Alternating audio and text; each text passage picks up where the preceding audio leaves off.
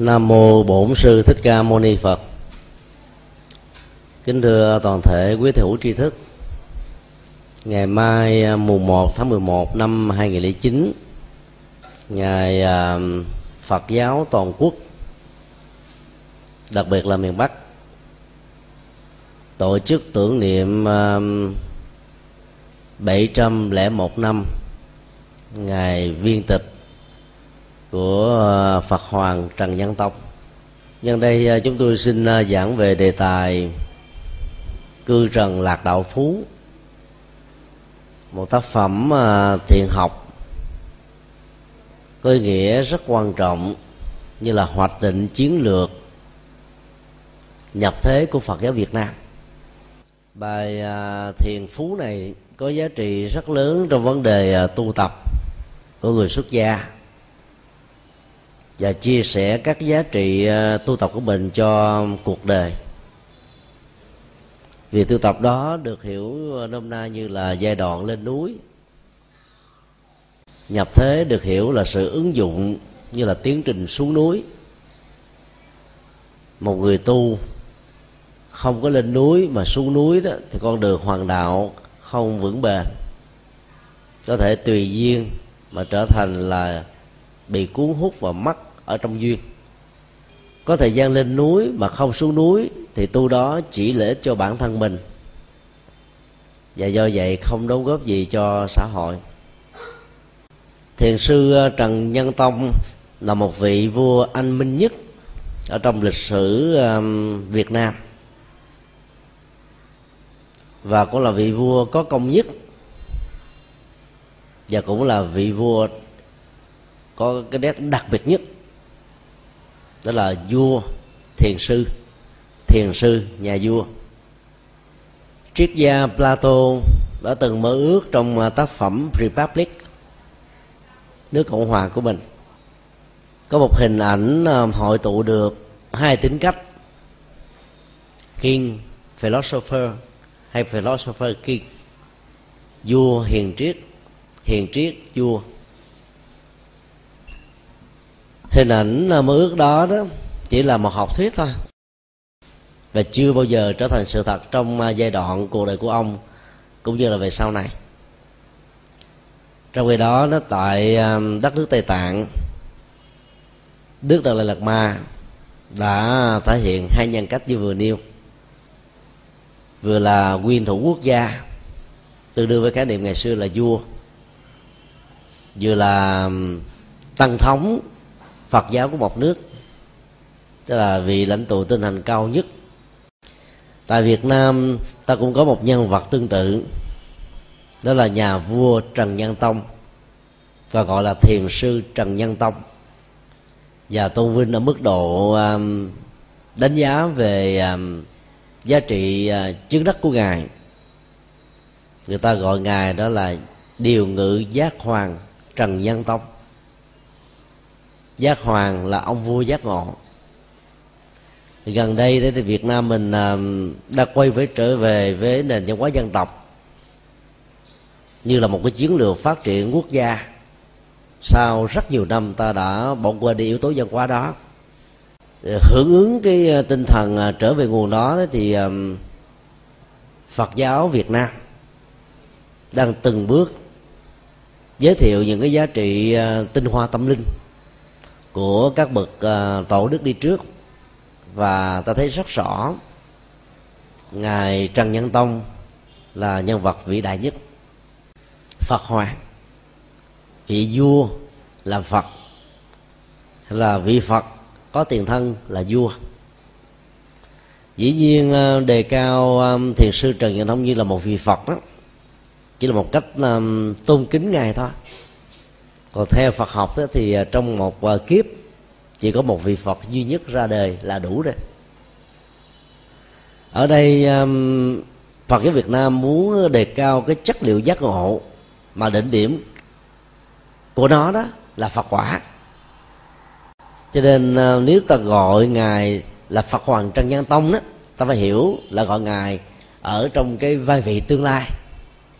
Giống như kinh diệu pháp liên hoa thọ ký cho các vị um, a la hán thanh văn duyên giác bồ tát thành phật trong một cái kiếp nào đó. Chứ không có nghĩa là à, ngài thiền sư trần nhân tông đã là phật rồi. Ngài là bậc giác ngộ có thể là a la hán có thể là bồ tát còn phật thì là chưa. Cho nên ngôn ngữ um, trong quá khứ dùng giác hoàng thì chuẩn mực hơn vừa phải hơn. Và bây giờ chúng ta tôn vinh gọi là phật hoàng tức là nhà vua thành phật. Nhà vua là phật. Đó là một cái cách để um, trở về về đề cao giá trị văn hóa dân tộc thôi. Ngài Trần Nhân Tông sinh vào năm 1258 và mất vào ngày um, mùng 1 tháng 11 năm um, 1308. Tên tục của Ngài là Trần Khâm, vị vua thứ ba của triều đại nhà Trần, cũng là cái triều đại có đóng góp rất lớn cho lịch sử phát triển của dân tộc. Hai lần chiến thắng giặc Quy Mông. Một lần trong giai đoạn của cha ngài và một lần trong giai đoạn của ngài. Con của ngài là vua Trần Anh Tông và con gái là công chúa Huyền Trân. Cả hai vị đều được uh, lịch sử quý mến. Riêng công chúa Huyền Trân thì có những ảnh hưởng đến Phật giáo ở mức độ nhất định. Đức vua uh, tại vị uh, suốt 15 năm từ à, ngày 20 tháng 10 1278 cho đến năm à, 1293 và sau đó đã trở thành à, Thái Thượng Hoàng suốt 15 năm. Tức là về hưu á, ở cái tuổi rất trẻ. Đó là một cái hình ảnh rất đặc biệt của Phật giáo đề Trần để tạo điều kiện cho con của ngài lên làm vua và ngài trở thành là cố quắn thôi. Hiện nay thì các nước phương tây ờ, mới bắt đầu đi về phong trào này. Đó là tổng thống thủ tướng là chủ tịch nước đều là những người trẻ ở tuổi 40 hoài. Ở cái tuổi mà ngài trần nhân tông về hưu đó là chưa được 40 nữa. đó là một cái um, hiện tượng rất là đặc biệt có thể nói là chưa từng có trong lịch sử của các triều đại phong kiến dầu là ở uh, uh, phương đông hay là ở phương tây. Người ta có thể bị cưỡng bức để rời bỏ chức vua hoặc là bị xóa ngôi trong lúc mà mình đang còn muốn tại vị. Còn ngài bao nhiêu người quý mến mong mỏi tiếp tục tại vị như ngài là từ bỏ ngôi vua để làm một thiền sư. Đó là một cái dấu hiệu rất là đặc biệt ở ngài sau um, gần à, 9 năm xuất gia tại cung vũ lâm, ninh bình, thì à, đức phật hoàng trần nhân tông à, đã rời bỏ cõi đời ở cái tuổi rất trẻ 51 tuổi thôi.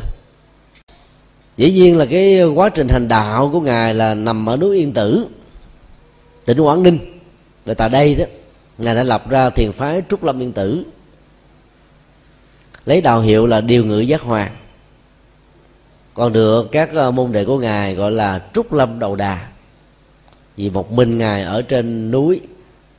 Bây giờ nếu ai có dịp đến yên tử đó, cái nơi mà ngài ở là chùa đồng, tức là ở trên đỉnh, chót vót chơi phê. Và sống rất là giản đơn, ăn ờ, cỏ, cây, hoa lá thôi. Có lẽ là do khổ hạnh. Và sống ở trên đỉnh núi với khí hậu rất là khắc nghiệt giữa ờ, mùa lạnh và mùa nóng đó, mà tuổi thọ của ngài đã bị giảm sút rất là đáng kể. Sự qua đề của ngài tại um, am Hòa văn núi yên tử là nỗi niềm uh, luyến tiếc rất lớn của cả triều đình đời trần cũng như là phật giáo lúc bấy giờ. Công lao lớn nhất của đức phật hoàng trần nhân tông ở chỗ đó vào thời điểm đó phật giáo cũng có nhiều trường phái và ngài là thống nhất được. Để cho các đệ tử phật có thể ngồi lại với nhau, làm phật sự, giúp ích cho bá tánh và quần sinh. Mặc dầu là thống nhất, tinh thần Phật giáo về là một, nhưng cái bản thất ờ, bản sắc đặc thù đó của từng giáo phái vẫn còn được giữ. Đó là cái nét ờ, rất là đặc biệt và khéo léo thì Phật giáo chủ trương ờ, tám bốn ngàn pháp môn. Mà nếu như à, tất cả quay về một mối và bỏ hết tất cả những nét đặc thù riêng đó thì có lẽ là cũng không ai dễ dàng gì chấp nhận. Cuộc đời của ngài thì có nhiều điểm để à, chúng ta phân tích. Như đây chúng tôi nhấn mạnh đến tác phẩm quan trọng nhất của ngài đó là cư trần lạc đạo phú. Thì bài này nó cũng gắn liền đến một cái giả thuyết mà các nhà văn học và tư tưởng Mark Lenin trong mấy chục năm vừa qua. Vì thiện trí đánh giá cái tấm lòng yêu nước của ngài khi còn là một vị vua và sau khi đi tu ở trên núi yên tử, nên đã đặt ra giả thuyết rằng sở dĩ ngài chọn núi yên tử vì núi yên tử đó đó có cái độ cao rất đặc biệt và việc có mặt của ngài ở trên đỉnh núi này sẽ giúp cho ngài trở thành như là một cái người canh gác biên cương. Mỗi dấu chân xâm lật của giặc phương bắc, tức là trung quốc, sẽ được ngài phát hiện và báo cho triều đình. Cái lý giải như thế, chúng ta thấy là nó hết sức là thiện cận mặc dù phát xuất từ thiện chí. Có lẽ là việt nam à, vì trải qua một giai đoạn chiến tranh và thậm chí lịch sử việt nam là lịch sử của chiến tranh, vệ quốc. Giành độc lập chủ quyền nhiều lần từ trung quốc, sau đó đến à, thực dân pháp, rồi đến mỹ, rồi à, chiến tranh à, phân hóa nội địa, trịnh nguyễn phân tranh vân vân. Và các nhà làm công tác tư tưởng văn hóa nó cũng bị ám ảnh bởi cái lịch sử của các cuộc chiến như thế. Cho nên cứ lý giải một nhà vua an minh trở thành một thiền sư, chỉ làm công việc duy nhất là để canh gác ở biên thùy. Thì phỏng có giá trị gì? Công việc đó, chỉ cần các nhà tình báo thám báo là người ta làm được đó và đứng ở trên núi yên tử để mà canh giặc thì làm sao mà báo kịp cho triều đình? Không à ai đã từng lên núi yên tử thì phải biết rất rõ là phải qua chín suối mười đèo. Bây giờ thì mới có xe đi vào đến tận chân núi, có cáp treo, còn cái thời của ngài làm gì có chuyện đó. Còn cách đây hai chục năm làm gì có chuyện đó. Nói đi từ bên ngoài đến chân đỉnh núi là phải mất hết mấy tiếng đồng hồ. Rồi từ chân núi mà lên tới đỉnh núi là cũng phải mất thêm vài tiếng đồng hồ nữa, cũng phải bảy, tám tiếng mà lên tới đỉnh núi. Khi mà phát hiện giặc ở phương xa mà đi xuống 8 tiếng đồng hồ rồi về đến triều đình nữa, thì có lẽ là việt nam đã bị mất nước rồi cái lý giải về à, chính trị như thế hết sức là là là là hơi hợt. Nhưng nó đã trở thành như là cái à, chiến lược lý giải trong một giai đoạn mà nền dân học của Việt Nam, cái gì nó cũng phải đứng dưới góc độ của triết học Mác Lenin hết. Đó là đấu tranh giai cấp. Trong khi đó, ta phải thấy rất rõ cái mục đích đi tu của ngài trần nhân tông, cũng giống như đức phật thích ca. Thấy cái vương quyền vốn không có giá trị. Và cái giá trị cao nhất đó là sự chứng đắc về tâm linh và truyền bá nó cho bá tính cho nên ngài đã bỏ hết xã tắc. Nhưng mà trước khi từ bỏ một cách trọn vẹn để có 9 năm tu tập ở trên núi, thì ngài đã làm công việc thái thượng hoàng, tư vấn cho con của mình làm vua và vững chãi cái ngai vàng khi mình còn sống. Rồi mới đi đó là cái trọng trách của một nhà vua yêu nước. Mà khi đã đi tu rồi đó thì không còn màng đến chiều chính nữa. Không còn bận tâm đến các vấn đề quân sự chính trị nữa. Ta phải hiểu như thế. Các uh, thơ văn và phú của ngài để lại cho phép chúng ta tin tưởng sắc đá như vậy. Bây giờ chúng ta sẽ đi vào uh, phần đầu của tác phẩm cư trần lạc đạo phú tác phẩm này à, là một bài phú viết uh, dưới thể à, biền ngẫu văn chương rất sâu sắc ý tưởng rất nhiệm màu. Từng câu từng chữ đều có chứa được những triết lý sâu xa. Và ẩn hiện trong đó đó rất nhiều giá trị của học thuyết nhập thế Phật giáo mà ngày nay chúng ta đang đi và sẽ tiếp tục còn đi. Đại Việt Sử Ký Toàn Thư đã nhận định nhà vua Trần Nhân Tông này như thế này. Vua nhân từ hòa nhã, Có lòng đoàn kết dân. Sự nghiệp trùng hưng sáng ngời thổi trước, Thực là bậc vua hiền của nhà Trần. Đó là một cách đánh giá rất là khiêm tốn. Và theo nhận định hiện nay đó, Ngài là bậc vua anh mừng nhất Và cũng là tài ba nhất vừa là nhà thơ, vừa là nhà hiền triết, vừa là thiền sư, vừa là bậc chứng đắc. Có lẽ với những góc độ như thế thì trên hành tinh này ngài là số một thôi đức phật thích ca là thái tử bỏ ngôi đi tu. Mahavihara, sáng tổ thứ 23 của đạo kỳ đại giáo trước đức phật thích ca 6 năm, cũng chỉ là thái tử bỏ ngôi đi tu. Tổ bồ đề đạt ma thứ 28 của Ấn Độ và thứ nhất của Trung Quốc. Cũng là thái tử bỏ ngôi đi tu. Ngài an thế cao cũng chỉ là thái tử bỏ ngôi đi tu của nước à, ba tư ngày xưa. Còn à, trần nhân tông là đức vua bỏ ngôi đi tu. Về vị thế này, ngài là độc nhất vô nhị trên hành tinh này cho đến bây giờ tác phẩm cư trần lạc đạo phú gồm có tất cả 10 hội. Có thể hiểu nôm na là gồm có 10 phần. Mỗi một phần là một triết lý về à, tinh thần tu tập và nhập thế. Mỗi một phần như thế thì nó chỉ gồm có khoảng chừng à, mười mấy câu thôi. Nhưng mà để hiểu được nó đó, đòi hỏi chúng ta vừa phải có kiến thức văn học, vừa phải có kiến thức triết học Phật giáo và vừa có cái kinh nghiệm hành trì rất tiếc hiện nay đó là trong các cái trường Phật học tại Việt Nam, chưa có trường nào đưa tác phẩm này. Và những tác phẩm quan trọng khác của các thiền sư, Phật giáo Đề Lý Đề Trần và các trường đại còn lại vào trong cái môn học là lịch sử dân học Phật giáo Việt Nam.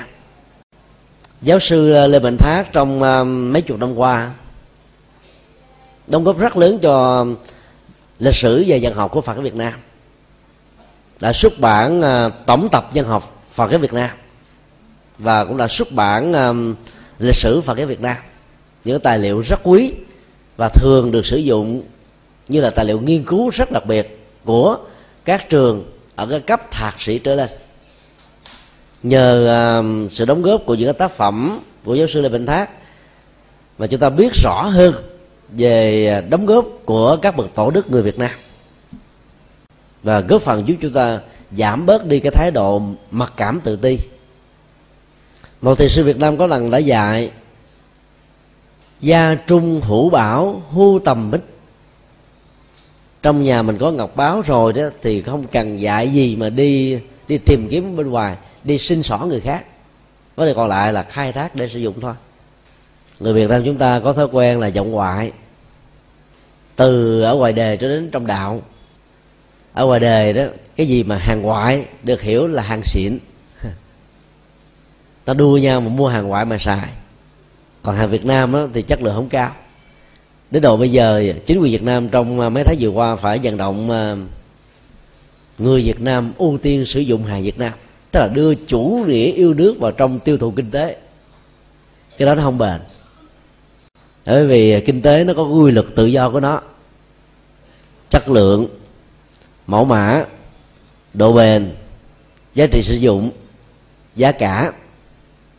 Nếu nó hợp với cái mục tiêu và cái sở thích tiêu thụ của khách hàng thì khách hàng sẽ chọn nó thôi còn khích lệ chưa nước chừng lắm là được vài hôm, vài tháng hết. Do đó thay vì ta áp dụng chủ nghĩa nước vào thì ta khích lệ cái tinh thần làm sao cho các nhà sản xuất Việt Nam có tinh thần trách nhiệm tạo ra những sản phẩm có chất lượng giá cả rẻ hơn hàng nước ngoài thì tự động người Việt Nam sẽ sử dụng người hàng Việt Nam thôi.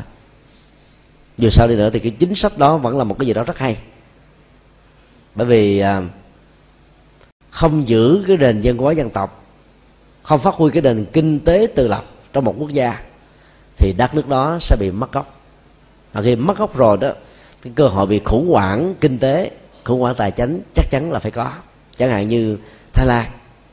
Bám theo nền kinh tế của mỹ, đã có lần bị điêu đứng vì khủng hoảng kinh tế. Đài loan cũng như thế. Và việt nam là những nước đang đi sau, nên học những bài học lịch sử về các cái biến cố khủng hoảng này để chúng ta khỏi phải là dẫm đạp lên những gì mà các quốc gia khác đã bị. Bây giờ chúng ta đi vào à, cái phần đầu tiên của cư trần lạc đạo phú trước nhất là chúng tôi xin đặt tiêu đề của nó là tinh thần nhập thế. Mình ngồi thành thị nết dụng sơn lâm. Muôn nghiệp lặng, an nhàn, thể tính. Nửa ngày rồi, tự tại thân tâm. Hai câu đầu là một cái loại biên ngẫu mỗi vế có bốn chữ thôi. Mình đây chỉ cho thân thể của con người, không phải là chỉ cho ngài nếu ta hiểu theo nghĩa đen đó thì ngài đang diễn tả về cái um, hoàn cảnh tu tập của mình. Ngồi trong thành thị để được hiểu chung đó có thể là trên ngai vàng ở điện ngọc là ở trong thành phố công ty xứ nghiệp hay là ngôi nhà của mình. Thì được hiểu chung là thế. Nhưng mà nết dụng sân năm là tâm của mình đó, nó trở thành là một con người không bị chấp trước gần với thiên nhiên, môi trường sinh thái, gần với đời sống của muôn vật, trong đó các loài động vật, và có thể trở thành là một cái à, bản à, hòa sướng rất là hài hòa giữa ta và người, giữa ta và các động vật, giữa ta và thiên nhiên.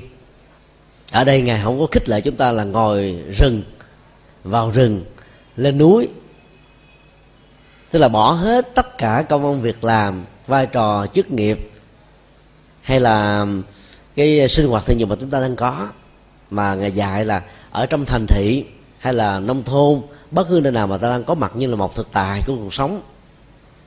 Thì cái nết tức là tâm ý của mình á, là phải sống làm sao gần với thiên nhiên, tức là thanh tịnh, hài hòa, trong sáng, nhẹ nhàng, thư thái, thoải mái, thảnh thơi.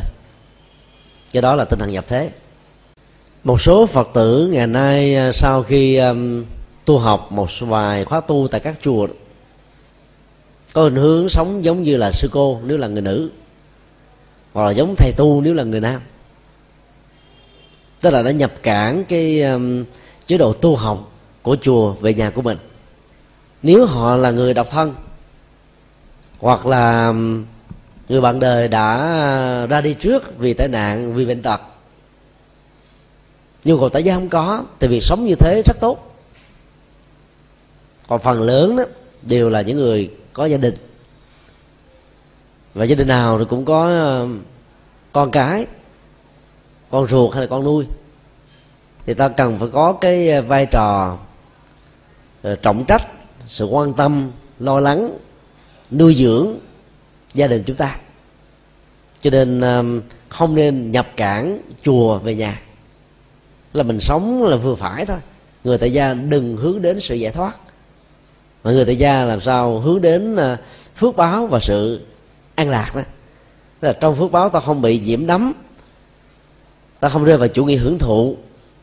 Ta không rơi vào à, cái cách à, tiêu cực, ích kỷ. Mà biết chia sẻ với những người đồng loại hay là những đồng bào đang gặp những hoàn cảnh khó khăn do thiên tai bệnh tật do tai nạn và nhiều cái bất hạnh khác để giảm đi nỗi đau và tăng trưởng được cái hạnh phúc ở mức độ tương đối nào đó. Cái tinh thần như thế được gọi là à, bình ngồi thành thị nết dụng sơn lâm. Như vậy bắt đầu vào trong cư trần lạc long phú là cái chủ trương nhập thế dẫn thân mỗi người có cái cách ngồi trong thành thị khác nhau có người làm ở trong chợ búa, có người có mặt ở trong công ty, xí nghiệp, có người thì làm lao động tay chân. Đó là được hiểu chung là thành thị. Chứ mà thành thị là là thành phố hay là thủ đô, nó được hiểu nghĩa chung vì thơ, văn phải xuất tích. Và nghĩa ta phải hiểu ta có nghĩa sòng nghĩa bóng để thấy rõ được rằng là cái chủ trương của ngài là mỗi người phải có một vai trò để đóng góp. Nhưng mà tâm đó trở nên thanh cao, giải thoát là được rồi chứ nếu mà ai cũng làm tu sĩ hết thì ai làm công việc xã hội? Đúng không à? Tiêu chí của nhập thế ở đây đặt ra là gì? Mua nghiệp lặng. Và mục đích của việc thực tập đó để làm gì? An nhàn thể tính. Khái niệm mua nghiệp chỉ cho tất cả các à, loại hình à, hành vi. Thể hiện qua thân thể gồm có tay chân và thân mình cái đầu lời nói bao gồm luôn các hình thức uh, văn học chữ viết internet email điện thoại di động. Và ý bao gồm các hình thức tư duy phán đoán và tất cả những cái à, uh, thầm lặng ở trong tâm ý của chúng ta. Chữ lặng ở đây có nghĩa là trở nên uh, thanh định không bị vọng động bởi uh, các cái động cơ tham sân si bao giờ nó cũng hướng đến cái à, tích cực, cái tốt. Chứ lặng không có nghĩa là dứt bỏ, không phải. Mua nghiệp lặng như là ta vẫn thể hiện hành động lời nói việc làm, giao tế trong các tương quan xã hội, nhưng không để cho tham sân si giấy khởi lên, vọng tưởng có mặt. Thì người như thế được gọi là sống với hành động rất thanh tịnh. Chủ trương nhập thế này là cực kỳ khó. Thì vì người tu thỉnh thoảng vẫn còn tranh luận, vẫn còn hơn thua vẫn còn cái này cái nọ thì huống hồ là người tại gia. Vì đó để cho à, các nghiệp nhất là nghiệp xấu được lặng tắt đi. Thì cái sự thực tập trải nghiệm tâm linh đó là một điều không thể nào không có. Nghiệp và thể tánh có mối quan hệ hai chiều. Về nghiệp á, được tâm tánh đạo diễn tâm suy nghĩ gì thì hành động thể hiện theo thế đó thỉnh thoảng cũng có một số hành động nó vượt ngoài sự kiểm soát của tâm. Nhưng thực ra đó, nó được điều khiển bởi thói quen vô thức. Tức là cái nghiệp nào đó được tái đập đi lặp lại quá nhiều lần rồi. Cho nên chỉ cần một chất xúc tác nhỏ thôi là nó có thể có mặt. Mà lúc đó hầu như mình không muốn mà nó vẫn xuất hiện như là một thực tại. Cho nên an nhàn thể tánh, tức là làm cho tâm mình được bình an, thoải mái, an lạc, hạnh phúc không bị uh, dướng dính chấp trước vào thế giới với những biến động trong cuộc đời. Người như thế được gọi là người đang sống giải thoát trong sự ràng buộc. Người được an vui trong tất cả các cái à, cảnh huống bất hạnh khác nhau. Và theo à, uh, thì sư trần nhân tông đó thì cái việc thực tập để có được cái đó nó nó không đòi hỏi đến thời gian quá dài tiêu chí ngài đặt ra là nửa ngày rồi tự tại thân tâm. Nửa buổi tu có phương pháp là có kết quả rồi. Chứ không phải nhiều đâu vấn đề ở chỗ là phương pháp luận mình sử dụng như thế nào. Trong cái di đà đó, để có được ờ, nhất tâm bất loạn, thì chính văn mô tả là từ một ngày cho đến bảy ngày. Thì có người thì phải mới mất bảy ngày, có người chỉ có một ngày, có người thì có thể ba ngày, bốn ngày tùy theo cái mức độ dụng công, tùy theo những hạt giống tâm linh có sẵn, tùy theo môi trường hoàn cảnh, tùy theo tất cả những cái ờ, sự thuận duyên có được. Ở đây ờ, tổ trần nhân tông đưa ra cái tiêu chí, vấn đề ở chỗ là có tu đúng hay không thôi, chứ không phải là thời gian nhiều hay là ít. Nửa ngày rồi, tự tại thân tâm. Tự tại là một thuật ngữ phật học trung quốc diễn tả cho trạng thái giải thoát tự là chính bản thân mình tại là nơi đang ở. Tức là mình đang có mặt ở trong một cái thực tại hiện tiền mà nơi đó đó mình không còn bất cứ một cái câu thúc gì trói buộc nào. Một cái ờ, thúc đẩy một cái uh, rượt đuổi hay là tạo ra những áp lực bất cứ một cái gì đó nó làm cho tâm mình bị máy động. Không hề còn nữa thì người như thế được gọi là sống trong trạng thái tự tại. Và người như thế được gọi là thể nhập được. Hiện tại lạc trú tức là có được an vui hạnh phúc trong sự phật hiện tiền bây giờ và tại đây. Và cái tự tại đó không phải chỉ à, à, đối với cái thân không mà còn phải đối với cái tâm nữa. Bây giờ ta thử à, đối chiếu lại coi mình được tự tại được bao nhiêu phần. Vào trong chùa thân mình trang nghiêm do vì mình mặc áo tràng đối diện trước phật nghe các bài kinh nhưng về nhà bỏ tràng ra đối diện với người thân đối diện bốn giáp tường đối với công việc đối với áp lực. Là lúc mà mình không nói giống như là đang ở trong chùa. Như vậy là chưa có tự tại. Hoặc là có người có cái ẩn nhẫn thậm chí là sống với người chồng bạo hành bạo lực trong gia đình đi. Kiên nhẫn vì hạnh phúc của các con cho nên là không có trả đũa không có lý luận không có uh, uh, chi chiết không có quyền rủa chửi bới lại với chồng. Nhịn hết thì như vậy là thân mới được tự tại nhưng mà tâm không có được tự tại vì cái nỗi đau nó vẫn còn bên trong đó ém nó thôi. Chịu đựng thôi chứ không phải là giải thoát. Cho nên tự tại thân tâm là cả một tiến trình rất là khó. Nếu quý vị có thể hạnh phúc khi có mặt ở chùa tham dự khóa tu thì khi ở nhà ta cũng phải có được cái giá trị tương tự thì gọi là tự tại tâm tự tại thân. Thân ở đây nó liên hệ đến cái, cái không gian vật lý nơi thuận nơi nghịch mình vẫn phải như thế. Còn tâm á, được tự tại có nghĩa là trong thời gian nào không gian nào ta cũng giữ cái trạng thái thanh tịnh giống như nhau. Chưa phải vào chùa thấy phật muốn tu về nhà thấy mẹ công phu chưa đành. Nghĩa là thiếu tự tại thân tâm. Lẽ ra về vào chùa thấy phật muốn tu về nhà thấy mẹ công tu ngon lành chứ làm sao sao đành được? Công phu đây có nghĩa là sự thực tập. Thực tập đây bao gồm là hiếu thảo với cha mẹ thấy mẹ như thế là phải hiếu thảo với mẹ ờ, lo việc này việc nọ, và giữ cái tâm mình được an vui, hạnh phúc, và cảm thấy hạnh phúc trong việc hiếu thảo. Cái đó là ta công phu. Cái này công phu lên là gõ mỏ tụng kinh.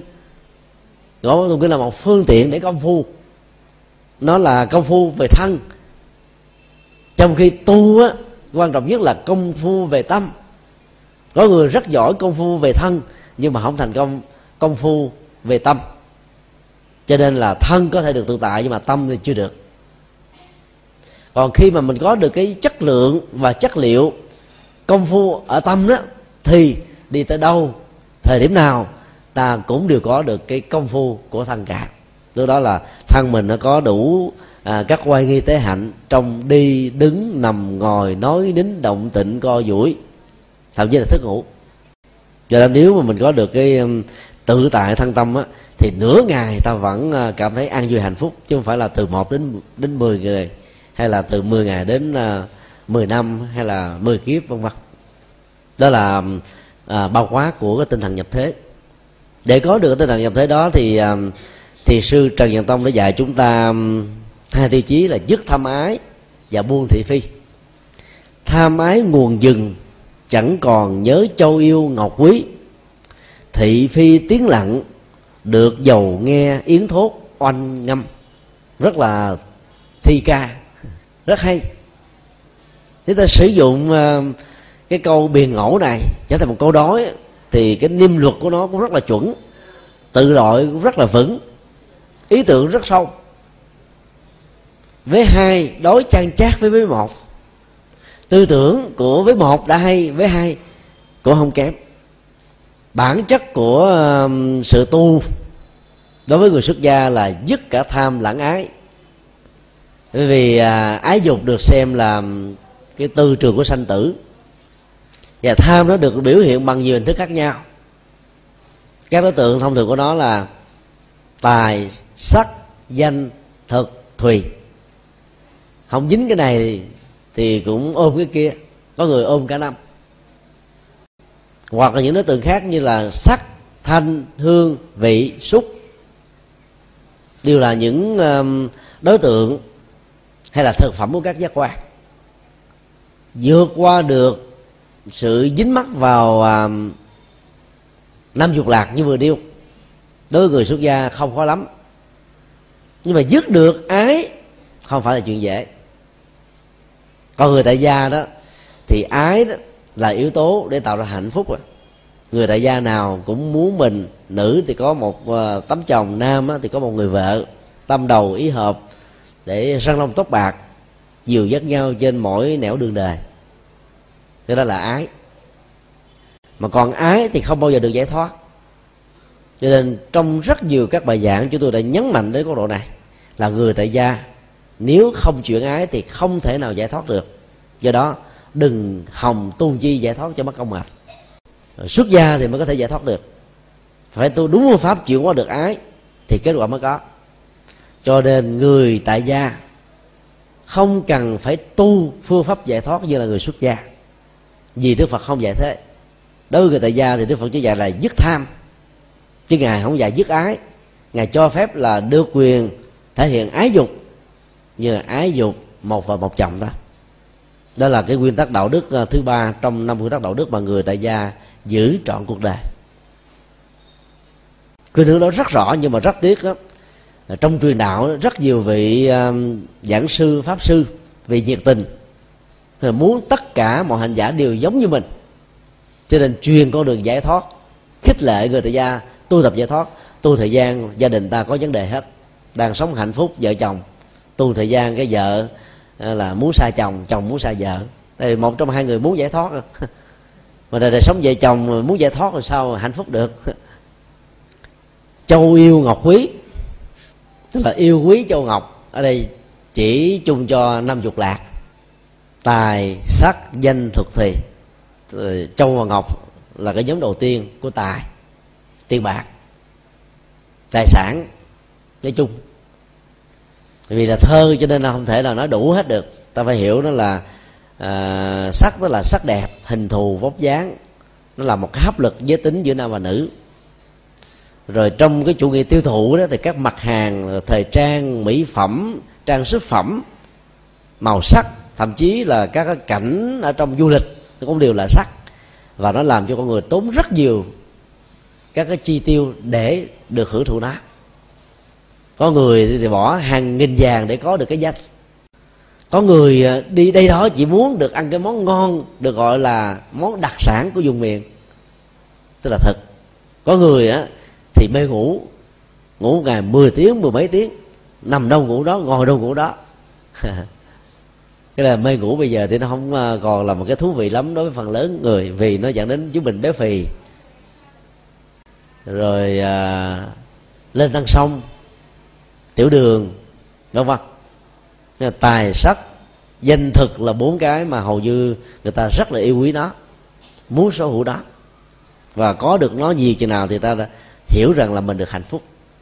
Ở đây um, thiền sư trần kiều tông nói với ta rằng là khi mà mình dứt được cái nguồn tham ái đó thì à, chúng ta sẽ không còn mang tưởng đến dù chỉ là một ý niệm về các cái hưởng thụ giác quan. Thì tu rốt ráo là như thế, và chú ý là dành cho người xuất gia. Còn người tại gia đó, thì ta vẫn còn phải liên hệ đến cái này. Vẫn phải ăn ngon, mặc đẹp gửi mùi thơm, rồi xúc chạm những cái im đẹp. Và sống làm sao cho nó có danh tiếng để đề. Thì tất cả những cái đó nó đều được xem là chánh đáng, được luật pháp bảo hộ và đức phật thì không có, gọi là, ngăn cấm chúng ta về việc này. Miễn là ta đừng đắm nhiễm vào đó. Và biết sử dụng nó một cách chân chính để ta trở thành một con người đứng đắn, chuẩn mực ở trong cuộc đời là đủ rồi. Thị phi là một trong những ờ, đối tượng ờ, rất quan trọng cho việc tu của lỗ tai. Ngọc ngà châu báu nó thuộc về con mắt. Nhìn thấy nó mình mê ly, buông không nổi dướng dính vào thì ngồi tù. Trong khi đó cái ngôn ngữ thị phi đó nó không phải là cái xấu. Nhưng mà dướng dính vào nó thì thất điên bác đảo cả cuộc đời. Người nào thích chuyện thị phi nhiều thì người đó phiền não nhiều. Thích tâm sự nhiều thì trở ngại nhiều. Người à, sâu sắc thầm lặng đó thì không có thích giải bài chuyện đúng chuyện sai chuyện mình chuyện người chuyện trong nhà chuyện ngoài phố. Cho nên à, rắc rối cũng không có. Rắc rối trong người là do mình đa sự. Đa sự đây được hiểu theo kiểu nhiều chuyện. Nhiều chuyện nó liên hệ đến lời nói. Và có nhiều người mặc dù không nói nhiều nhưng mà thích nghe nhiều. Ai nói là cứ nghe thoải mái cười chí ché cười mỉm mỉm cười gật đầu. À, ngồi cái đó từ sáng đến chiều tối là người này có thể ngồi từ sáng đến chiều tối thì đó cũng là người đang sống với cái mô tiếp thị phi. Khổ lắm. Kẻ à, buồn phiền khổ não bực dọc. Khi trút ra bằng lời nói những bế tắc của mình lòng cảm thấy vê đi gọ rồi nỗi khổ còn tối thiểu nó nhẹ nhõm được phần nào. Và cái người nghe nó nếu không có được năng lực buông xả và xử lý nó bằng cách là làm chủ cảm xúc đó, thì nó vương vấn trong đầu. Và tiếp nhận cái thị phi này về đó làm cho chúng ta phát đi bắt đảo lắm có rất nhiều người nghe bạn à, khổ, làng sớm à, bị đau, là bắt đầu có cái tánh bao biện, nhảy qua làng sớm ngồi tâm sự. Nói chuyện bà tám, nói chuyện ông tám. Nhưng mà chuyện bản thân mình thì không lo. Chuyện gia đình mình thì không có màng tới. Chuyện con em của mình mình không thèm nghĩ tưởng nữa. Cứ nghĩ như thế là đang làm hạnh bồ tát. Thực ra đó là làm hạnh bồ tát chứ không phải bồ tát.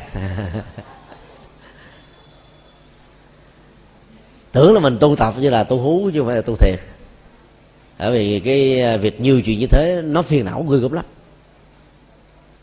Và ngài nói như thế này thị phi tiếng lặng được dầu nghe yến thốt oanh ngâm. Khi mà trong tâm của mình nó đã không còn màng đến chuyện thị phi và không còn bị uh, lay động và khổ đau bởi những lời thị phi thì ngay cả những cái tiếng chim uh, kêu hót rất là thanh thoát nhẹ nhàng, thoải mái. Đi nữa, nó cũng không có gì làm chúng ta bị trao đảo, bận lòng hết chim hót thì nó có hai dạng dạng hay, dạng dở. Dạng hay tượng trưng cho lời khen, dạng dở tượng trưng cho lời chê. Thị và phi. Ví dụ như chim khách đi, mỗi lần nó hót lên cái là dân gian trung quốc và việt nam mê tín nghĩ rằng là có điều lành đến với gia đình mình. Tại vì chim khách đó ít khi nào nó hót lắm và chỗ nào mà nó xuất hiện á, được xem là điềm quý báo đến. Cho nên là ai thấy chim khách và nghe tiếng chim khách là ta quý vậy. còn con chim cú á, là tượng trưng cho hắc ám điều xấu sự dữ bất hạnh sẽ đến. Cho nên mỗi khi à, con chim cú hót ở đâu là người ta muốn cầm dàn đá bắn nó. Thì tổ trần chí tông à, dùng cái ngôn ngữ à, so sánh á lời khen giống như tiếng chim uh, chim chim khách hót vậy đó. Thanh thoát nhẹ nhàng ai cũng thích á. Lời chê nó giống như chim cú ai cũng ghét. Thích và ghét dẫn đến hai thái độ. Hoặc là tham ái hoặc là sân hận. Thích thì dẫn đến liên minh mà liên minh như thế đó là tham ái. Còn không thích á, thì ta bịt tai chửi bới phản kháng sân hận. Thậm chí là có thể có phản ứng loại trừ và cả hai cái này nó đều là phiền não kéo theo. Cho nên để tu um, đang ở trong thành thị mà nết dụng sơn lâm á, thì làm sao ta phải buông bỏ được tất cả mọi việc thị phi? Chuyện thị phi hiểu theo nghĩa rộng hơn nó còn bao gồm là chuyện chính trị hoặc là bất cứ cái gì mà nó không liên hệ đến an vui hạnh phúc cho bản thân mình. Mà cái châu đầu châu tai vào nói và nghe thì đều được gọi là chung chuyện thị phi hết nói nhảm cũng là thị phi. Trong ờ, điều đạo đức ờ, thứ tư của người phật tử tại gia đó thì cái phần thứ tư đó, là cái phần khuyên chúng ta là vượt qua thói quen thị phi. Nhưng mà cái ngôn ngữ đức phật dùng nó quá ờ, uh, dân chương cho nên ta ít để ý đến. Tức là không nói chuyện phiếm hiểu theo nghĩa đối lập là nói những gì có lợi ích mặc dù không phải là chuyện đúng, chuyện sai, chuyện tốt, chuyện xấu của thiên hạ, nhưng những lời nói nào mà nó không thuộc về giá trị, ta cũng không nên nói nữa. Và khi mình thực tập điều đạo đức thứ tư, phát nguyện là phật tử, thì ta đã nêu ra cái cam kết là thực tập như thế rồi. Nhưng rất tiếc mình quên đi, mình không làm. Cho nên người tu học phật á, không phải là kiệm lời, nhưng mà nói cái gì nó có giá trị cái đó. Bằng không là không nói nói ít, lợi ít nói nhiều, lỗi nhiều. Cái gì chưa rõ, nói theo dân gian là hãy vừa cột bằng nghe. Thì nhiệt tình quá, phát biểu rốt cuộc rồi mình trở thành là cái lo phóng thanh của những việc sai. Hậu quả của nó rất là nghiêm trọng. Internet ngày này phát triển nhiều chừng nào đó thì cái um, cái phương diện tiêu cực bị những người xấu hoặc là những người sống với cái hành thị phi nhiều đó tận dụng nó, lợi dụng nó, khai thác nó để làm cho cuộc đời này nghi kỵ phân hóa rồi à, à, tranh đấu lẫn nhau. Quý vị thử vào trong các diễn đàn. Thì thấy là các diễn đàn do người việt nam à, điều khiển trong bao thoát hầu như là chửi bới lẫn nhau nhiều lắm.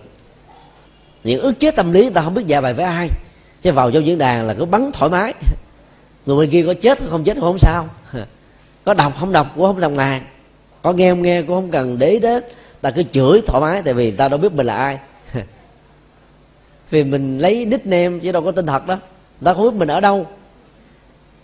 Và cái đó nếu không biết uh, làm chủ thói quen thì ta sẽ trở thành là cái người gieo nghiệp thị phi rất lớn. Là những người việt kiều sống ở trong um, hải ngoại cộng đồng hải ngoại đó là do những cái bất đồng về chính phủ trước năm 75 do những uh, cái cuộc vượt biên uh, thập sanh nhất tử thập sanh ờ, ờ, thập tử nhất sanh. Mà cái ờ, ấn tượng xấu nó vẫn còn. Cho nên chỉ cần giấy thể một cái gì đó thì phi thôi là bắt đầu ta chửi, là gọi là là là ông bà tổ tiên cha mẹ, đời này đời kia chửi, không còn bánh giáp gì hết. Và ai liên hệ đến là người ta cứ chửi luôn, không cần biết là có không không có. Những nghiệp thị phi như thế mang tội rất nặng. Bởi vì làm cho người ta bị quan mang chứ người nói rồi, đâu biết là bao nhiêu người tiếp nhận. Công bố nó lên một trang web, nó sẽ thường còn mãi. Chế độ vô thường của trang web, với những thông tin của nó ít lắm. Nó được sao chép vào trong các máy vi tính. Nó được lưu giữ lại trên các phương tiện cd ổ đi cứng, từ đời này sang kiếp khác. Nó bền và tuổi thọ rất nhiều lần so với giấy, bút mực. Và do đó một cái điều nói sai của thị phi nó sẽ tồn tại hoài. Và như vậy, cái hậu quả nghiệp của thị phi nó cũng theo đó mà lớn. Rồi nếu chúng ta nói những ờ, cái tốt, tuy nhiên cái hay, tích cực thì giá trị phước báo nó cũng tăng theo. Vì nó cũng tồn tại một cách tương tự. Sau đó tổ dạy chúng ta về cái không gian tâm linh. Chơi nước biết, ẩn non xanh nhân gian có nhiều người đắc ý. Biết đào hồng hay liễu tục hay liễu lục thiên hạ năng mổ chủ tri âm. Rất hay. Có lẽ đây là cái không gian tâm linh mà ngài đang có mặt ở trên điện tử vào thời điểm đó đó. Nước uh, xanh biếc bởi vì độ trong của nó quá nhiều. Yên tử là một cái núi uh, cây xanh bốn mùa và rất nhiều chủng loại thực vật sinh thái tồn tại tại đây cho đến bây giờ vẫn thế trên là bầu trời xanh, dưới nước trong, màu xanh của trời tương phản với nước, màu xanh của lá tương phản với nước, tạo ra một màu xanh hỗn hợp. Cho nên chơi với nước biết là chơi với thiên nhiên. Ẩn non xanh là có mặt ở trên non núi rừng, gần gũi với thiên nhiên, cho nên tâm hài hòa, an lạc, thoải mái, không khí trong lành không thấy cái gì tranh chấp, hận thù, giết chóc, khổ đau, bất hạnh và mọi hình thái bất hạnh của cuộc đời hầu như không phải là nỗi vương vấn bằng lòng. Không như thế không phải là ít. Nhân gian có nhiều người đắc ý. Cái câu à, nhận xét này rất là hay. Nào giờ ai cũng nghĩ rằng là tu trên non trên núi chỉ có một vài người thích thôi. Ngài nhận xét cho tôi thấy là có thể nhiều người uh, có thể tu được như thế. Nhưng mà ít người được thành công nhưng mà ai thành công rồi thì cả dân gian này ta được đắc ý thì là tao quý phục kính trọng nể vì. Chứ vì thiền sư à, ẩn tu trên núi thì được à, bá tánh ta tôn kính như là phật. Nội cái việc mà à, hạn chế giao tiếp với thế giới trần cảnh không đó là làm việc rất là khó làm. Mà có nếu có được cái chuyện dứt thị phi buông thâm ái mua nghiệp lặng nết dụng sơn lâm vân vân thì hạnh như thế được xem là thoát tục thật sự đào nào không có màu hồng, liễu nào không có màu lục, tức là màu xanh. Cho nên à, ở như thế, ta thấy thiên nhiên chính là người tri âm với mình mình là bạn tri kỷ với thiên nhiên, đính hôn với thiên nhiên, đính hôn với sự an vui giải thoát của thực tại. Đó là một cách đính hôn rất hay. Và ai sống được cái tâm niệm đó đó thì độc thân mà không cô đơn. Đơn độc một mình, theo công thức một mình cất bước, một mình văn du. Hạ đông rồi lại xuân thu. Thế gian làm cảnh, thái hư làm nhạc bài thơ của chúng tôi là dựa vào ý này sáng tác. Cho nên không gian tâm linh đóng vai trò rất quan trọng. Vào chùa thấy phật muốn tu, dân gian việt nam việt nam nói rất hay. Vào nghĩa địa thấy ma là muốn sợ. Cái tác động ờ, tâm lý từ môi trường là điều mà chúng ta không thể phủ định tới thị trường chứng khoán. Thấy người ta bị tai biến mạch máu não, mặt mày mép sọ hay là mừng sảng khoái là chuyện thường tình, là ta cũng bị ảnh hưởng theo. Với một sòng bạc, thấy một người trúng được à, thắng được và gián bạc, lòng ta bắt đầu nói vậy muốn mình cũng được trở thành là tỷ phú triệu phú như người đó. Ở trong không gian nào thì ta bị ảnh hưởng bởi không gian đó câu đó của Nguyễn Du người buồn, cảnh có vui đâu bao giờ là nói đến cái tác động tâm lý của chúng ta, ảnh hưởng đến cái nhận thức chủ quan. Khi mình buồn rồi, cảnh được xung quanh mình không còn màng tới nữa. Nhưng đó là một cái nhận thức một chiều đó. Một chiều thứ hai ta cũng phải thấy là có những tình huống do không gian nó tác động tích cực đến tâm của chúng ta. Và phương diện tác động này ta không thể phủ định đó. Cho nên, người khôn đó thì phải biết chọn không gian thích hợp cho mình không gian xã hội bao gồm các đối tượng giao tế. Không gian giáo dục đó, được hiểu là trường lớp thầy cô giỏi bạn bè tinh tấn học. Không gian đạo đức đó, được hiểu như là à, đời sống chủ mực có nhân cách phẩm hạnh. Một người à, sống ở trong à, cái môi trường bị ô nhiễm thì tuổi thọ bị rút ngắn. Chắc chắn là ảnh hưởng thôi không chỉ đơn thuần là cảm xúc, tâm lý, nhận thức mà luôn cả sức khỏe, tuổi thọ, mạng sống nữa. Do đó ở nhà quý vị, giàu có bàn thờ trang nghiêm cái nào, cái nhu cầu đến chùa vẫn cần. Thì vào không gian tâm linh ở chùa, bao giờ nó cũng đặc biệt hơn ở nhà. Mặc giàu có nhiều nhà giàu sang hơn chùa. Có nhiều nhà triệu phú đó, đến mấy chục mẫu. Cắt luôn cả cái chùa, nhưng mà khi vào chùa vẫn thấy nó khác hơn là cái chùa ở nhà của mình người tây tạng có thói quen ờ, tạo ra cái không gian tâm linh cho chính họ bằng những ờ, viên đá, viên sỏi. Và buổi sáng có thói quen ờ, thức dậy khoảng ba giờ rưỡi, rồi đi thiền hành hay là đi kinh hành, niệm chú khoảng hai tiếng đồng hồ. Họ thường có mặt ở khu vực của một ngôi chùa hay là nơi một vị thánh tăng đang ở. Họ đi xung quanh vùng đó khoảng một trăm lẻ tám biến một cho tới tám lần đó rồi họ đặt cái viên sỏi viên đá đó xuống để đánh dấu. Thì viên sỏi đó không phải là sỏi bình thường đá bình thường nữa mà sỏi đã có cái tâm linh vào. Sỏi đã có một cái lời ước nguyện vào có những cái giá trị um, thực tập và chú nguyện tác động đến. Cho nên sỏi đó nó khác với những loại sỏi đá bình thường. Mặc dầu cái này nó không có rõ để chúng ta có thể nhìn thấy được như là các loại vật lý nhưng về giá trị tâm linh là nó có. Cái chùa nào mà có một vị thánh tăng ở đó thì đến chùa nó cảm thấy hạnh phúc nhiều hơn chứ không ạ?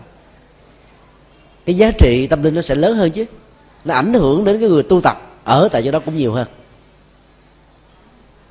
Giống như cha mẹ là âm đức của con cái.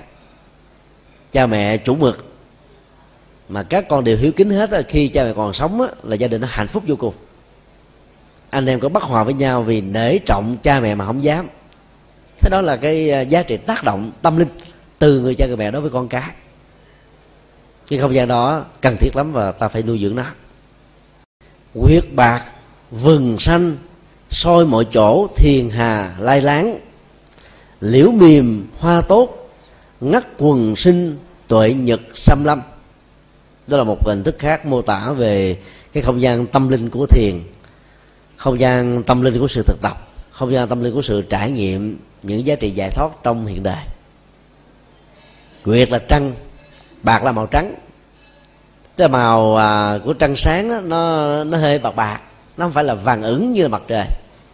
Còn màu xanh của rừng cây hoa lá chắc chắn nó cũng là tạo ra những cái à, hình ảnh rất là đẹp cho không gian tâm của chúng ta. Và nếu vườn xanh soi ở trên rừng và dưới là có nước thì cái đó nó được xem là một thiền hà, tức là sông thiền. Chỗ nào có nước, chỗ đó có trăng hiện.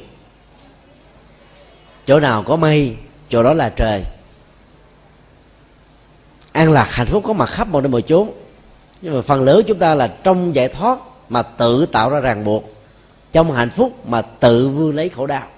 Tức là không biết xử lý cái tình huống. Bây giờ cũng là trăng thanh, gió mát, cây xanh nếu có sự thực tập thì đó là một cảnh giới giải thoát. Còn người không có thực tập là một không gian buồn thảm buồn tên buồn như là chua bà đanh và ở đó dễ bị là trầm cảm đó cho nên trong kinh ờ, trung bộ đức phật nói đó là ở trong rừng đó, nếu không có tâm tu là nỗi sợ hãi xuất hiện thường trực. Sợ tiếng thú rừng sợ thú rừng ăn thịt sợ ờ, lâm tặc sợ trộm cướp và sợ uh, tai nạn thiên nhiên gây ra. Đủ hàng loạt các cái sợ hết. Sau đó ngài dạy về phương pháp tu, tu niệm như thế này. Lo hoán cốt ước phi thân đang thần mới phục nhắm trường sinh về thượng giới thuốc thỏ còn đam về những từ này từ đó là khó hiểu. Người đại khái như là nếu ta phân loại ra có hai cái cảnh giới sống thì theo ngài đó là hạ giới và thượng giới. Hạ giới không phải là trên mặt đất mà thượng giới trên mặt trời, như là nho giáo quan niệm, rất là sai lầm. Mà thượng giới đây tức là cảnh giới cao cao được hiểu theo cái nghĩa ờ, biểu tượng đó là tâm linh. Về với thượng giới, sống với thượng giới nghĩa là nâng cái tầng tâm linh để sống đạo đức phẩm màu của mình cao hơn, vượt trội hơn cái phàm tục cái thông thường. Và ai sống với tâm hạnh như thế thì được gọi là trường sinh. Trường sinh này không được hiểu theo nghĩa đen là à, sống à, bất tử không có chết không phải vậy. Khi mình có được cái tâm à, thanh tịnh an lạc như các đức phật bồ tát a la hán thanh văn thì ta được gọi là người bất tử. Mặc dù đến tuổi thọ ta vẫn chết bệnh ta vẫn chết nhưng mà vẫn được gọi là nhân vật bất tử. Vì người đó sẽ không bị tái sinh theo nghiệp trong ba cõi sáu đường. Sự có mặt nếu có trong cuộc đời đó là một sự phát nguyện độ sinh. Và điều này đức phật nói trong kinh um, uh, đại bát niết bàn đó cũng giống như mặt trời lặn về chiều đêm thì đồng lúc đó nó có mặt vào buổi sáng ở nửa trái đất còn lại. Ánh sáng của mặt trời không bao giờ lặn tắt tiếp tục chiếu soi tác động ảnh hưởng và làm lệ lạc cho các hình thái sinh vật nói chung.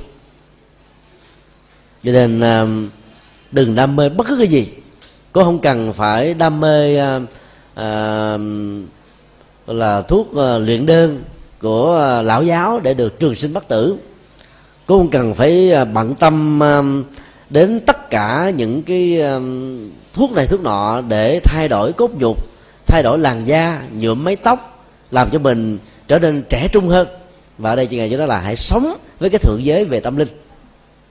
Nếu ta phân ra ba cái đẳng cấp giới của phật giáo, thì ta thấy dục giới đó, thì nó nặng vào trong cái cảnh giới hưởng thụ.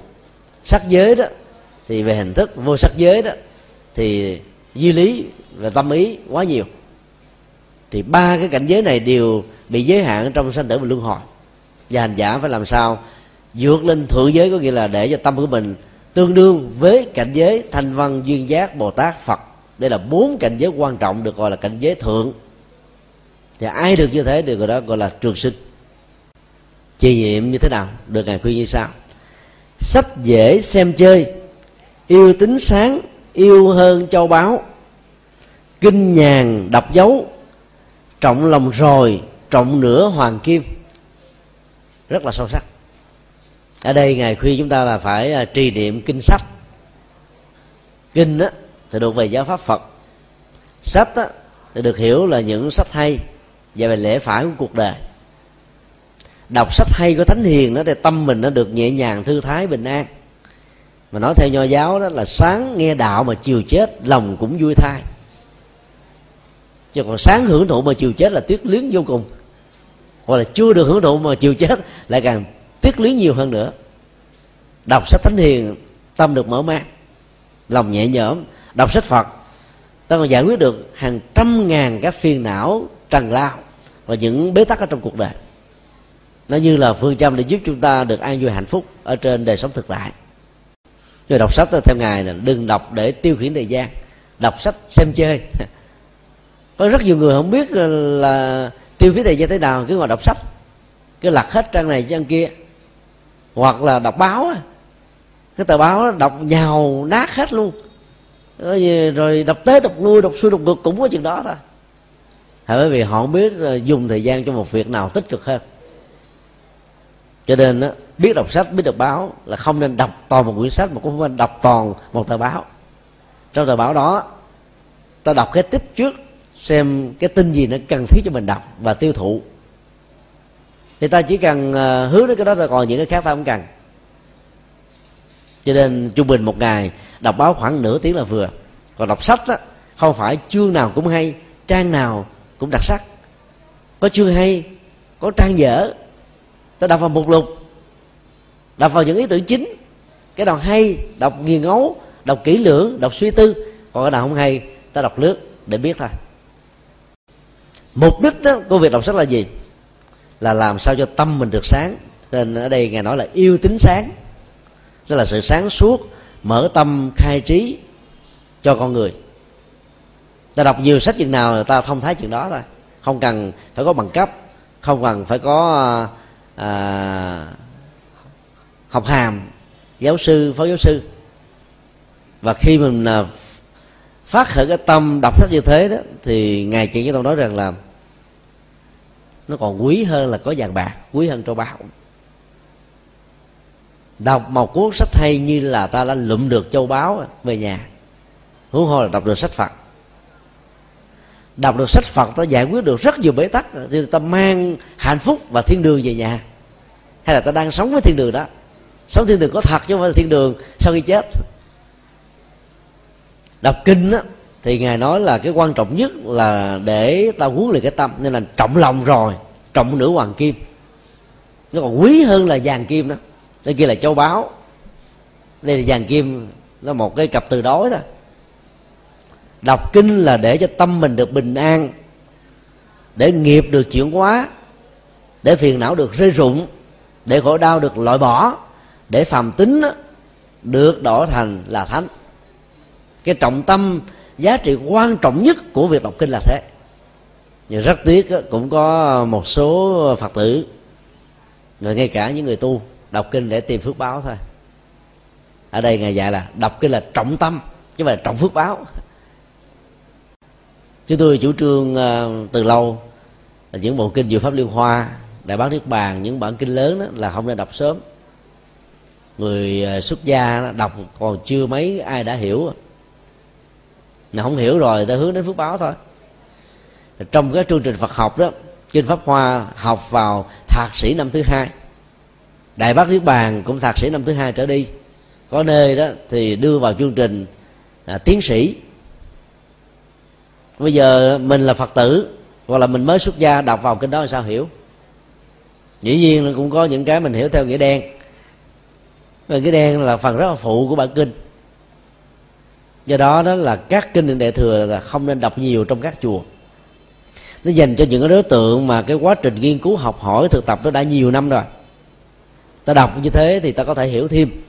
Còn đọc chung ở trong một ngôi chùa, vừa có người mới tu, người mới đi chùa, người đi được vài ba năm, người được nhiều năm, thì thành phần đại đa số là như ngây, như điếc, như mù, như quá không hiểu gì hết mà khi vào chùa mà ngay cái thời điểm mà tụng kinh pháp qua rồi thì giống như bị vô phước. Không hiểu gì hết. Tại vì sau này, sau bảy tuần thất, ta không đi chùa nữa. Không hiểu gì hết, sao đi? Các nhà sư nam tông và phật nam tông à, có nhiều người trong suốt cuộc đời cũng chưa từng đọc kinh pháp hoa. Do nghĩ rằng là không cần đọc đến những cái căn bản thực tập đủ và trọn vẹn không là đã khó lắm rồi, đầy đủ lắm rồi trong khi đó ta thấy là cái dẫn nhập của kinh pháp hoa có đưa ra một sự kiện. Năm ngàn người đứng dậy bỏ ra đi. Mà họ là gì? Là các vị a la hán các vị tỳ khu lâu năm. Tại vì không ờ, chấp nhận được tư tưởng kinh pháp hoa. Đôi lúc mình là phật tử mới thôi. Thấu sao nổi. Khi không thấu được triết lý sâu xa đó thì ta phải hiểu theo nghĩa nghĩa đen đó. Nghĩa đen thì cầu phước báo. Một ngàn hai trăm công đức nơi mắt tai mũi lưỡi thân ý tổng cộng lại là bảy ngàn hai trăm công đức ai không khoái xuống thế mồ tụng mộ kinh chữ mất ba ngày mà được bảy ngàn hai trăm công đức là sướng quá. Còn hơn là đầu đầu tư chứng khoán mà được uh, lời đọc kinh như thế là đọc tà. Giá trị không cao. Vẫn có phước đó là phước tôn kính tam bảo. Nhưng không đạt được cái giá trị minh tâm kiến tánh. Mà các tổ đã dạy chúng ta là đọc kinh giả minh phật chi lý. Đọc kinh là để hiểu được triết lý đức phật dạy chúng ta hành trì, chứ không phải ta trả bài lại với ngài. Cho nên đọc kinh là không cần phải đọc nhanh. Tại lúc ở chùa mình có vị thầy cầm à, máy mà chưa quen đọc rất là nhanh. Phật tử à, đọc theo là muốn sắc xì dầu, muốn đến hơi mà tụng nhiều năm như thế là về, thế nào cũng đau bao tử hay là ảnh hưởng phổi. Đọc chậm chậm chậm chậm thôi, để ta mới nghi ngẫm được. Đọc nhàn, đọc dấu trọng lòng rồi, trọng nửa hoàng kim đọc kinh là để hiểu được tâm, khai tâm, minh trí. Và được như thế thì không có vàng bạc, ngọc ngà, trâu báo nào có thể quý hơn được nó. Cái phước của việc đọc kinh là nằm ở chỗ đó, chứ không phải là có được phước báo.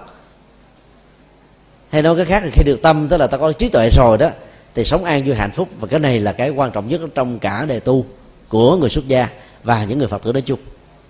Vì trí tuệ ba la mật là đỉnh cao nhất của con đường giác ngộ.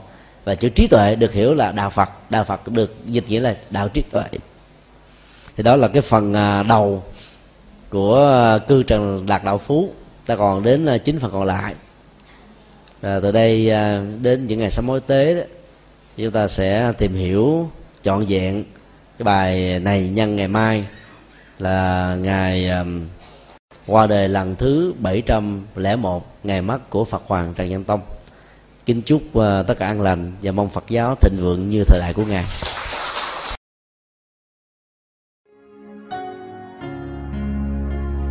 Pháp âm Đạo Phật ngày đây xin khép lại nơi đây.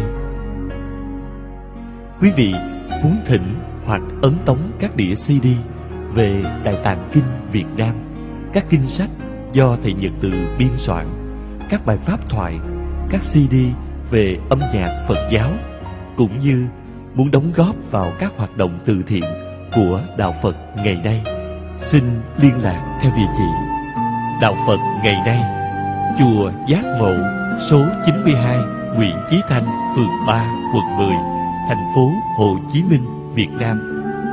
Điện thoại 08 8335 914 0958 0578 27 Email Buddhism Today ANC a cộng yahoo.com thích nhật từ a cộng yahoo.com website http 2 2 gạch buddhism today com. http 2 2 gạch tủ sách Phật học.com